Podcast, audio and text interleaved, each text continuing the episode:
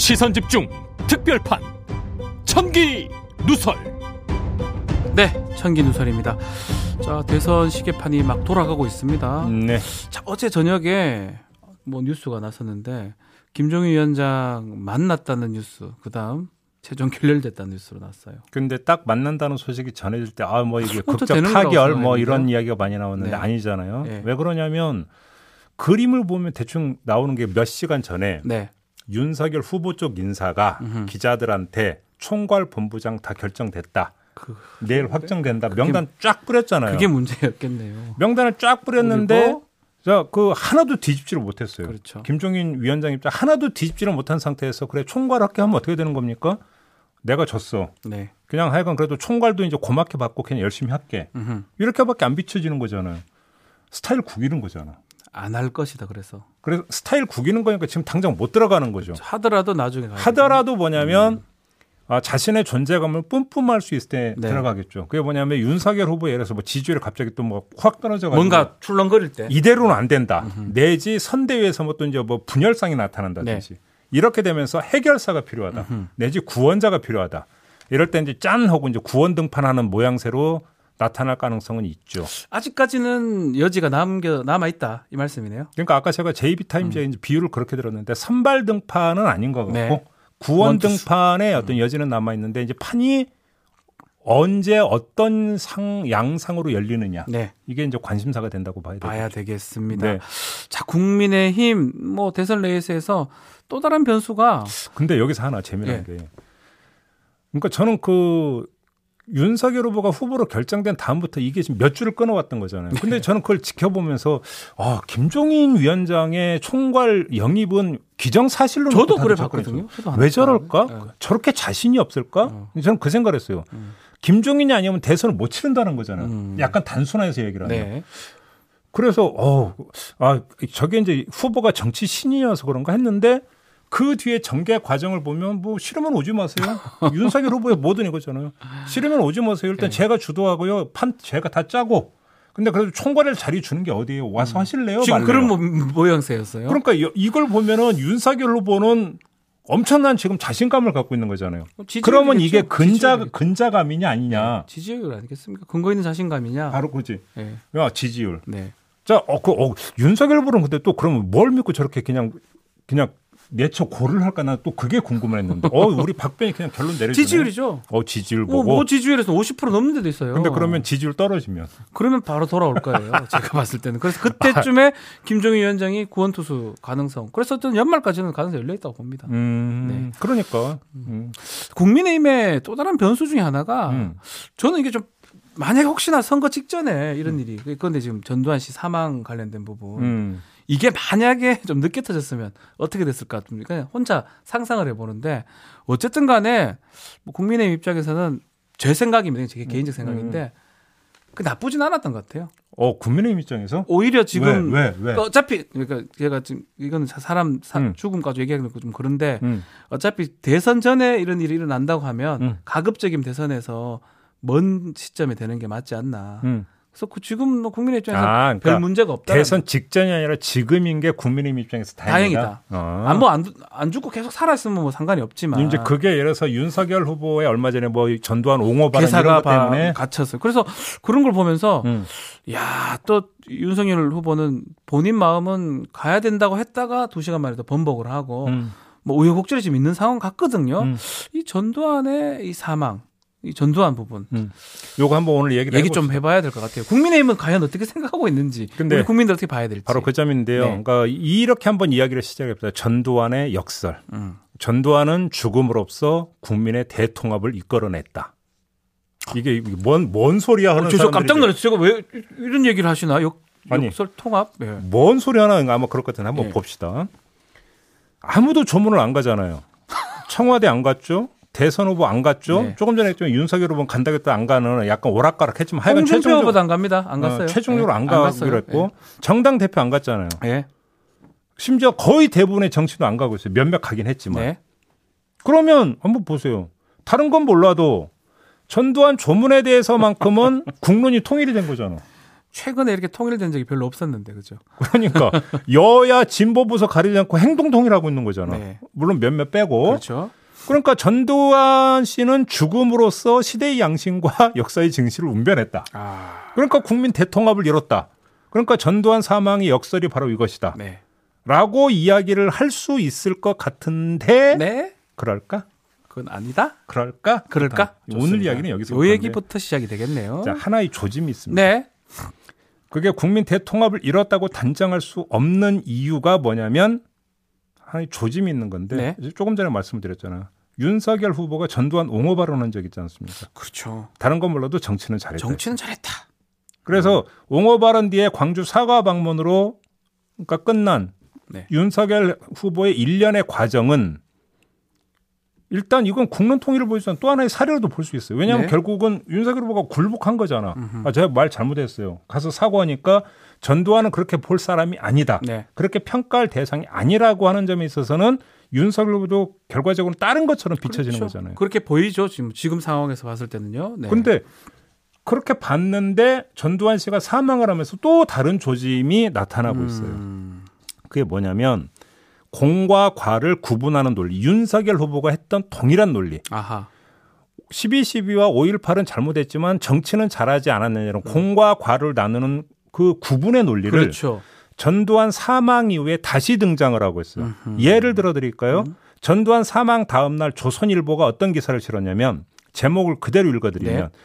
집권 기간 평균 9%대 고도 성장, 서울 올림픽 아시안 게임 유치 성과 라는 아하. 기사를 실었고 네, 봤어요, 저도. 중앙일보 물가 잡고 중화학 중복 투자 정리 3조 호황 속 경제 성장. 이거 공이라는 거죠. 공이라는 이건, 거죠. 이건 잘했다라는 거잖아요. 그 해외 언론에서는 뭐 딕테이터, 부- 부처 이렇게 얘기를 했는데도 그러니까. 여기서 우리 이 국내 언론에서는 이 공적인 부분도 부각을 시켰었어요. 그러니까 공도 있다. 네. 라고 끼워 넣었잖아요. 끼워 넣었잖아요. 끼워 넣었습니다. 근데 일단 요 얘기 잠깐 빼고 그 전 단계로 다시 돌아가서 네. 이 공과의 논리를 그 윤석열 후보의 이야기 그래도 뭐 정치는 잘하지 않았느냐라는 이 논리를 제압할 수 있었던 유일한 힘이 뭐였냐면 바로 음. 기억이었어요. 아하. 소복 입은 피해자 아. 유족들이 5.18 민주묘지에서 쭉. 해가지고 막지 않았습니까? 지금 나오고 있죠. 임을위한 행진곡 재창 분위기가 우리 사회에는 남아 있어요. 네. 이런 것들이 결국 힘이 돼가지고 음흠. 광주 학살의 기억이 살아있기 현재 때문에 진행형입니다, 사실은. 네. 기억의 힘, 그러니까 이한 그러니까 지금 광주 학살의 기억이 살아있기 음. 때문에 공과의 논리를 무슨 말도 안 되는 망발이냐고 제압을 할 수가 있는 거죠. 그렇죠. 맞습니다. 근데 네. 한번 우리 물어봅시다. 네. 한 세대가 지나고 다음 또 한 세대가 지나서 기억이 희미해져 버리면 역사가 돼 버리면 그, 때는 어떻게 될까요? 그때도 그래도 이렇게 정리가 되지 않을까요? 어떻게 됩니까? 그때도 그렇게 될까요? 저는 그렇게 되지 않을 음. 거라고 생각합니다. 네. 예를 하나 들어가요. 예. 우리의 미래를 엿볼 수 있는 하나의 단서가 될지도 모르는 현재인데요. 아하. 그게 바로 푸틴의 러시아입니다. 어, 러시아가 비슷했던 일이 있었나요? 스탈린의 아하. 대숙청이라고 있었습니다. 몇 백만 명을 죽였었죠. 대공포라고도 음. 불리는 시기가 있었죠. 네. 2년에 걸쳐서 최대 120만 명을 죽인 죽인. 대숙청 기간이라는 게 있었습니다. 네. 한마디로 포갑 통치의 기간이었죠. 그런데 스탈린이 죽자마자 격하 운동이 시작이 됐어요. 프루시초프가 했습니다. 그렇죠. 예. 1956년 2월 25일 소련 공산당 대회에서 후르쇼프의 선언이 있습니다. 네. 격하 선언을 합니다. 네. 격하 운동, 격하 선언. 그렇죠. 스탈린의 포갑 정찰에서 얼마나 많은 사람이 죽어갔는지를 규탄을 했습니다. 네. 그런데 기억이 나요. 예. 이건 반쪽짜리였어요. 왜 반쪽이었죠? 역사가들이 이 음. 격하 운동을 반쪽짜리라고 평가하는 두 가지 이유가 있는데요. 네. 문제의 근원을 소련 공산당에서 찾은 게 아니라 스탈린 개인으로 아하. 찾았어요. 본인도 뭐 공산당 서기장을 하니까 그러니까. 후계자였으니까 아. 스탈린의 포갑 동체에서 공산당의 책임을 싹 절단을 해버린 거예요. 내버리고 그러니까 반쪽짜리였죠. 그렇죠. 두 번째, 예. 대숙청의 실상을 증명할 수 있는 기록과 자료를 전면 공개하지도 않았어요. 사실은 반성하고 하려면 그거 다 공개해서 처벌할 걸 처벌하고 해야 되는데 네. 그걸 못했다는 거네요. 그렇죠. 이 자료가 조금씩 공개되기 시작한 건 네. 고르바초프가 등장을 하고 참 후니까요. 그러면 91년 이후부터 네. 조금씩 조금씩 찔끔찔끔 맞습니다. 공개가 되기 시작을 네. 했어요. 그러니까 반쪽짜리였죠. 음. 그리고 나서 50년이 지나고 난뒤 네. 푸틴이 등장을 합니다. 푸틴이 등장을 하면서 스탈린치아 역사를 재가공을 하기 시작을 합니다. 비슷한 푸틴도 비슷한 것 같아요. 스탈린 스탈린하고 느낌은. 네. 푸틴이 뭐라고 이야기를 하냐면 네. 서방이 네, 서방이 스탈린을 과도하게 악마화했다. 음, 이렇게 주장을 해요. 그랬다? 서, 예. 어, 서방의 공작으로 스탈린이 지금 악마로 몰려간 것이다. 네. 이런 식으로 주장을 해요. 음흠. 왜 그러면 푸틴은 이렇게 주장을 하느냐? 이렇게 과도하게 악마화했다고 주장을 하면서 제가 조금 전에 말씀을 드렸던 1991년부터 조금씩 조금씩 대숙청 기간의 그 잔인한 실상들이 공개되던 것도 다 차단을 해버려요. 네. 그러면 푸틴은 왜 이렇게 나섰느냐? 두 가지 이유가 있다고 일반적으로 분석을 해요. 어떤 걸까요? 푸틴이 권력 기반을 유지하는 최대 어떤 슬로건이자 명분으로 뭘 내세우고 있냐면 강력한 러시아, 그렇죠. 강한 러시아 리더십. 이거를 지금 강조를 하고 있는데 음. 이 강한 러시아가 그러니까 뭔그 그 경위가 어떻게 되든지 간에 속사정은 무엇이든지 간에 강한 러시아가 어떤 각인됐던 시간이 시기가 스탈린 치하였다는. 가장 강한 러시아예요 그때가 그럴 때. 어, 독, 독재자이기도 하고 그러니까- 강력한 통치를 했으니까요. 그러니까 스탈린은 격화될 수가 없는 거예요. 푸틴의 어떤 논리 구조에서는. 네. 그다음에 푸틴의 어떤 뭐냐면 대국민 선전에 있어서는 스탈린은 그렇게 활용되면 안 되는 거예요. 음. 두 번째 네. 자신의 경력인데요. 스탈린 치하에서 대숙청을 일선에서 집행했던 기관이 내무인민위원회였어요. 네. 근데 이 내무인민위원회가 후, 뭔가 후에 갈라지면서 그 후신이 뭐가 되냐면 국가보안위원회 KGB. KGB. KGB가 되고 KGB가 다시 그 후신이 FSB 연방보안국이 되는데요. 네. 푸틴 이 본인이 KGB 요원 출신이었고 FSB 국장 출신이에요. 음, 그러니까- 또 연관성이 있네요. 결국은 스탈린의 대숙청 아하. 대공포를 인정을 하려면 그 일선 집행기관이었던 KGB. 그 기관의 어떤 문제를 제기를 해야 되고 이렇게 되어버리면 자신의 어떤 그 경력의 정당성도 일정하게 금이 가는 거죠. 그또 가만 보니까 푸틴 입장에서는 스탈린을 옹호하거나 옹호하지 않는다 하더라도 굳이 그 많은 자료라든지 이런 것들을 더 얘기할 필요는 없을 것 그렇죠. 같기도 하네요. 네. 그러니까요. 그러니까 푸틴이 어떤 집권하면서 반전이 이루어지게 되는 건데요. 네. 자, 여- 제가 이야기를 했는데 두 개의 권력에서 나타난 두 개의 움직임에 네. 공통점이 있어요. 근데 한번 봅시다. 그 후르쇼프가 어떤 서기 전에 소련 공산당 수뇌부는 자신들이 살기 위해서 대숙청의 책임을 스탈린으로 돌렸어요. 네. 개인화했어요. 근데 그 다음에 50년대에 권력을 잡은 푸틴은 자신의 권력 유지의 명분을 강화하기 위해서 스탈린 치하의 공을 국가화하고 있어요. 그렇죠. 그렇게 보- 봐도 무방합니다. 그러니까 예. 여기서 스탈린을 대하는 제세, 그러니까 자세와 태도는 정반대이지만 공통되게 나타나는 것은 정치적 동기가 있다라는 그렇죠. 거예요. 정치적으로 써먹기 위해서 하는 것이다. 예. 바로 이거죠. 여기서 역사와 기억 아하. 이야기를 해야 되는데 예. 역사는 권력을 쥔 자들의 필요에 따라서 가공과 재가공의 과정을 끊임없이 되풀이한다. 이런 얘기를 하잖아요. 이런 얘기가 많이 있죠. 왜냐하면 이렇게 규정을 하죠. 역사라는 게 뭐냐면 네. 역사라는 게 본래 과거의 선택적 표현이다. 음흠. 과거에 있었던 모든 사건이 역사적 사건이 되는 게 아니죠. 네. 거기서 선택을 해가지고 거기에 해석을 덧붙였을 때 비로소 역사적 사건이 되는 거잖아요. 음, 그러니까 역사에 있어서 선택은 필수인데 필수인데 선택의 그러면 동기와 원리가 뭐냐? 그게 정치적 요인이고 힘의 작동 원리라는 거예요. 네. 그잖아요. 이해가 됩니다. 특히 권력의 이런 가공은 기억이 희미해지면 더 기승을 부려요. 현재 그런 사람 피해자가 있을 땐 못합니다. 그렇지만 왜냐하면 그 사라졌다면 네. 생생한 증언이 있기 때문에 네. 가공, 조작 하고 싶어도 한계가 지워지는 거죠. 못하겠지만 조금 지나가면 가공이 가능하겠죠. 바로 그렇죠. 예. 살아있는 사람의 기억, 그 다음에 그 후대에서 전승된 기억은 이건 뭐냐면 일종의 사료죠. 그렇죠. 사료죠. 날것 네. 그대로의 사료인데 네. 이 사료의 영향이 조금씩 쇠약해지면 어떻게 되냐면 네. 해석의 여지가 넓어지는 거죠. 거꾸로. 네. 해석의 여지가 넓어지니까 여기서 장난을 쳐버린다라는 거예요. 권력이. 권력이 예. 이것이 소련에서 지금 50년의 어떤 기간을 두고 나타났던 반전과 재반전의 과정이 바로 이런 원리에 의해서 작동이 된 거잖아요. 그러면 우리나라에서 이런 일이 50년 뒤에 나타나지 말라라는 법이 있습니까? 제가 묻고 무섭네요. 싶은 게 그거예요. 예. 지금은 소복을 입은 피해 유가족들이 살아 계시고 네. 또 경우에 따라서 피해자가 또 생존해 계시고 네. 그 피해자의 어떤 뭐냐면 피 맺힌 어떤 육성 증언을 접한 후배들이 생생히 살아 있고 네. 그러면서 거리에서 이물리언 행정국을 부른 사람들이 두눈 멀쩡히 뜨고 멀쩡히 살아있기 때문에 장난질을 치는데 한계가 있지만 이분들이 가시고 그분들의 후- 그러니까 자식과 손자대로 넘어갔다고 한번 가정을 해보세요. 어떤 일이 일어날 줄은 알 수는 없겠네요. 이용할 수도 있겠네요. 전두환이 다른 거 몰라도 정치는 잘했고 삼조 호황에서 경제를 잘 이끌어갔다는 평가가 그때 나오고 그래서 전두환을 재평가해야 된다는 이야기가 안 나온다는 보장이 있습니까? 나올 가능성을 배제할 수가 없을 것 같습니다. 저는 보장 없어요. 네. 제가 볼 때는 보장 없다라는 거죠. 네. 그래서 지금 우리가 물어야 되는 게 뭐냐면은요. 그러면 지금 우리는 뭘 해야 되느냐라는 거예요. 음. 한마디로 얘기하면 실체화라고 하는 단어가 있는데 무슨 얘기냐면 국가에 의해서 네. 주체는 국가가 돼야 돼요. 국가에 의해서 실체적 진실이 확정이 돼야 돼요. 네. 광주 민주화 운동 하나만 갖고 얘기를 합시다. 국가에 의해서 광주 민주화 운동의 실체적 진실이 명확히 확정 발표가 돼야 돼요. 근데 근데 사실 이 재, 재판을 통해서 지금 된 거는 그 개인들에 대한 그렇죠. 범죄만 지금 확인된 거죠. 사건에 대해서 네. 이 사건은 이러한 전개 과정을 거쳐서 그러니까 이- 나타났던 이런 성격이다라고 규정이 돼 있잖아요. 네. 얼마나 이게 우리나라가 이러냐면요.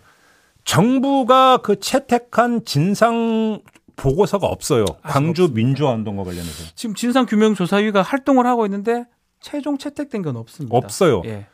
다시 한번 말씀드리는데 우- 그러니까 정부에 의해서 이게 5.18 광주 민주화 운동의 진본 기록이라고 도장 꽝 찍힌 기록이 없어요 우리나라에. 아직까지는 없습니다. 그걸 네. 하기 위해서 5.18 광주 민주화 운동 진상규명 조사위원회가 발족이 됐는데 거기까지 간다라는 보장도 현재로서는 없어요. 그렇죠. 근데 그럼에도 불구하고 국가에 의해서 실제 진실이 확정이 되는 음. 절차와 과정이 반드시 필요하다고 제가 말씀을 드리는 이유가 있는데요. 네. 첫째, 사실을 수집을 해서 진실을 확정을 해야만 후대 국가 권력에 의해서 가공을 해 들어가는 여지를 줄여버릴 수가 있어요. 네.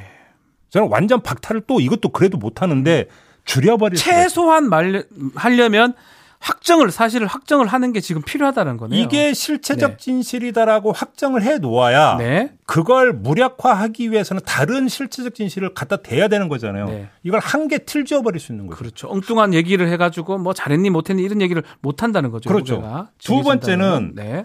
확정 주체가 제가 국가가 돼야 된다고 말씀을 드리는 이유가 네. 뭐냐면은요. 국가가 이거를 그 공증을 해야만이 음. 후대 국가 권력이 장난칠 수 있는 절차를 복잡하게 만들 수가 있는 거예요. 아. 왜냐하면 혁명 정부가 아닌 이상은 예. 전대 정부가 채택한 것은 일단 다 승계하게 받- 받아야. 됩니다. 대부분 받아야 승계하게 됩니다. 되어 있기 때문에 아. 이것을 뒤집어 버리는 데는 그만큼 까다로워 버릴 수 있는 그렇죠. 거예요. 예. 그러니까 민간에서 광주 민주화 운동의 진실은 이것이라고 르뽀를 하고 책을 펴내는 것은 대단히 의미가 있지만 네. 국가 권력에 의해서 힘에 의해서 역사를 다시 뒤집으려고 하는 시도를 저 그러니까 제어하는 데는 한계가 있어요. 그게 더 중요한 게 국가가 하는 게 가장 중요한 게 그런 의미가 있네요. 국가에 의해서 어. 실질적 진실이 확정되는 절차는 필수라고 지금 아. 말씀을 드리는 거예요. 제가 하나만 더 예를 들어 네. 드리겠습니다. 윤석열 후보가 전두환 옹호 발언을 했다가 문제가 커지니까 광주에 가서 뭐라고 했습니까? 5.18 광주 민주화 운동 정신을 헌법 전문에 담도록 음. 노력하겠습니다 했어요. 이건 문재인 대통령도 이야기했단 바예요. 네. 저는 여기에 대해서 100%가 아니라 200% 동의합니다. 네. 근데 그런다고 해서 그러면 지금 제가 우려하는 기억이 그러니까 희미해졌을 때 권력에 의해서 다시 역사가 장난쳐지는 이걸 완전히 막을 수 있는가 못 막는다고 생각해요. 음. 예를 하나 들어드릴까요? 네. 현행 우리나라 헌법 전문에 대한민국은 임시정부의 법통을 개성한다고 분명히 박혀 있어요. 전문에 나와요. 3.1 운동과 임시정부 뭐 개통한다. 그러면 자 주어가 누구예요? 대한민국이에요. 민국은, 네. 대한민국은 삼명 뭔가 임시정부의 법통을 개성한다고 되어 있으니까 대한민국의 원조가 뭐가 돼요? 상위 임시 정부가 되는. 임시 정부가 돼야 됩니다. 그런데 대한민국의 어, 떤 세력들은 건국제를 만들자고 이야기를 하면서 저 1948년 이후로 임시 정부의 법통을 사실상 내용적으로 부정하고 있지 않습니까? 네. 이게 대한민국의 현실이에요. 이건 역사를 뒤집는 거잖아요. 그렇죠. 그잖아요. 헌법을 뒤집는 거고요. 이거 하나의 어떤 선언이 이루어진다고 해서 이것이 선언이 유효, 그러니까 효력을 가져가느냐. 네. 아니라는 거예요. 네. 결국은 이것은 뭐냐면 지켜내야 되는 힘으로 지켜내야 되는 거거든요. 힘으로 지켜내기 위해서는 결국은 권력의 담지자가 누가 되느냐가 그래서 중요한 거예요. 네. 근데 이렇게 해놔도 뒤집는 시도가 끊임없이 발생을 하는데 이거를 그래도 조금이라도 방비할 수 있는 것이 바로 실체적 진실을 확정 짓는 작업이라는 거죠. 그것도 국가가 권력에 의해서 확정을 지어야 된다. 네. 근데 대한민국은 애석하게도 광주 민주화 운동 이 하나조차도 네. 국가 차원의 진상 보고서 채택되지 못하고 있다. 아직까지 우리나라의 실정이 이렇다. 네. 이런 거예요. 네. 이걸 또 이런 상태에서 30년이 지나고 50년이 지나고 네. 그래서 기억이 쇠약해지면 기억이 희미해지면 어떤 논리가 스멀스멀 피어오르는지 아십니까? 다시 공과의 논리부터 시작이 될 거예요. 음. 아 문제가 있었던 거 맞아. 네. 하지만 공도 있지 공도 않았겠냐? 반드시 있는 거 아니냐? 이제 시간이 들었으니까 우리 이제 감정을 조금 덜어내고 네. 객관적으로 좀 바라보자. 공은 공이고 관은 과지 않느냐? 여기서부터 시작이 돼가지고 어떻게 되냐면 관을 과를 슬슬 뒤로 미루고 공을 올리는. 네. 그러면서 결국은 전두환에 대한 재평가, 전두환 정권에 대한 재평가 이렇게 가면서 역사가 뒤집히지 않는다는 보장이 있습니까? 그렇죠.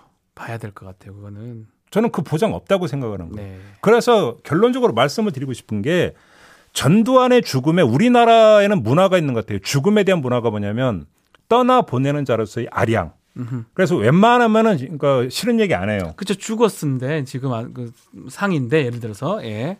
근데 전두환의 죽음에 떠나 보내는 자의 아량 따위를 베풀 수 없어요. 네. 그 이유가 지금까지 제가 말씀드린 그 이유예요. 네. 여기서 감상적으로 들어가서 그런 식으로 접근했다가 그것이 몇십 년 뒤에 어떤 역사적 전복이죠. 뒤집기니까 전복이죠. 전복의 빌미가 될지도 몰라요. 네. 오히려 전두환의 죽음을 신발끈을 조이는 계기로 삼아야 되는 거예요. 여기서 더 확실하게 확실하게 문제 삼고 확실하게 더 나가야 된다는 거죠. 마지막이 저는 와닿네요. 전두환의 죽음이 신발끈을 조이는 계기다. 그렇죠. 그렇게 봅시다. 죽음 아, 네. 앞에서 감상에 빠질 죽음도 있겠죠. 네. 경우에 따라서는. 하지만 전두환의 죽음 앞에서 감상에 빠질 수가 없어요. 이거는 절대로 그러면 안 된다는 거예요. 그래서는 안 된다. 자, 묵직하긴 한데 충분히 이해하고 충분히 얘기가 돼야 될 얘기가 아니었나 생각이 듭니다. 그러니까 저희가 아까 JB 타임즈에서 몇몇 어떤 문상 같던 조문 같던 정치인들의 그 멘트를 전해드렸는데요. 네. 이게 다른 것도 아니고 바로 그러니까 그 기억이 팔팔 살아서 뛰어 막 움직이는 이 상황에서 저런 얘기가 버젓이 나오고 있는데 음흠.